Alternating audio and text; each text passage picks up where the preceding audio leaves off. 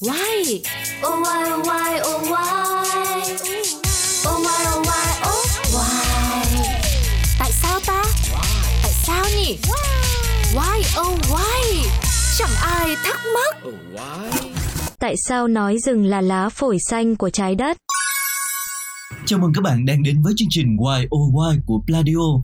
Các bạn thân mến, thỉnh thoảng khi đi trên đường hoặc ngày xưa trong sách giáo khoa chúng ta cũng đã được học rằng rừng là lá phổi xanh của trái đất. Nhưng tại sao lại nói rừng là lá phổi xanh của trái đất?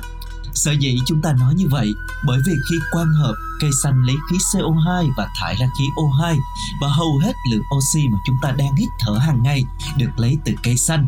Bên cạnh đó thì rừng còn giúp cho con người lọc sạch không khí khỏi khói bụi vì mỗi phiến lá có một lớp lông dày cho nên nó có thể ngăn cản những chất gây ô nhiễm.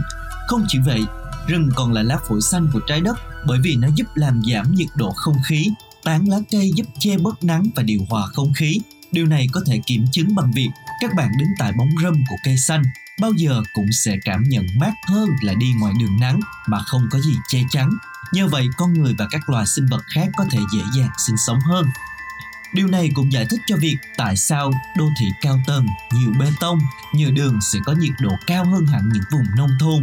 Những ngôi nhà cao tầng, bê tông sẽ dễ dàng hấp thu nhiệt từ mặt trời. Ngược lại, nông thôn có nhiều cây xanh, không khí thoáng hơn nên sẽ được điều hòa mức nhiệt.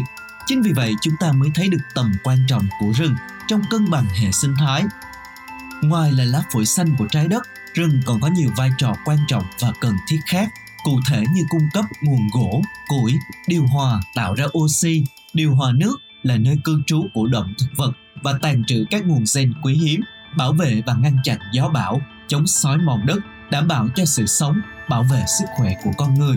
Rừng giữ không khí trong lành, do chức năng quang hợp của cây xanh, rừng là một nhà máy sinh học tự nhiên, thường xuyên thu nhận CO2 và cung cấp oxy, Đặc biệt, ngày nay khi hiện tượng nóng dần lên của trái đất do hiệu ứng nhà kính, vai trò của rừng trong việc giảm lượng khí CO2 là rất quan trọng. Rừng còn có thể điều tiết nước, phòng chống lũ lụt, xói mòn. Rừng có vai trò điều hòa nguồn nước, giảm dòng chảy bề mặt, chuyển nó vào lượng nước ngấm xuống đất và vào tầng nước ngầm, khắc phục được sói mòn đất, hạn chế lắng động lòng sông, lòng hồ, điều hòa được dòng chảy của các con sông, con suối, tăng lượng nước sông, nước suối vào mùa khô, giảm lượng nước sông, nước suối vào mùa mưa. Rừng còn bảo vệ độ phì nhiêu và bồi dưỡng tiềm năng của đất, ở vùng có đủ rừng thì dòng chảy bị chế ngự, ngăn chặn được nạn bào mòn, nhất là trên đồi núi dốc. Tác dụng ấy có hiệu quả rất lớn nên lớp đất bề mặt không bị mỏng, mọi đặc tính lý hóa và sinh vật học của đất không bị phá hủy, độ phì nhiêu được duy trì, rừng lại liên tục tạo chất hữu cơ. Điều này thể hiện ở quy luật phổ biến, rừng tốt thì tạo ra đất tốt và đất tốt thì nuôi lại rừng tốt. Chính vì vậy mà nhà nước ta rất quan tâm đến việc phủ xanh đất rừng. Mỗi người cũng phải cần có ý thức nhận thức được tầm quan trọng của việc bảo vệ rừng, lá phổi xanh của trái đất.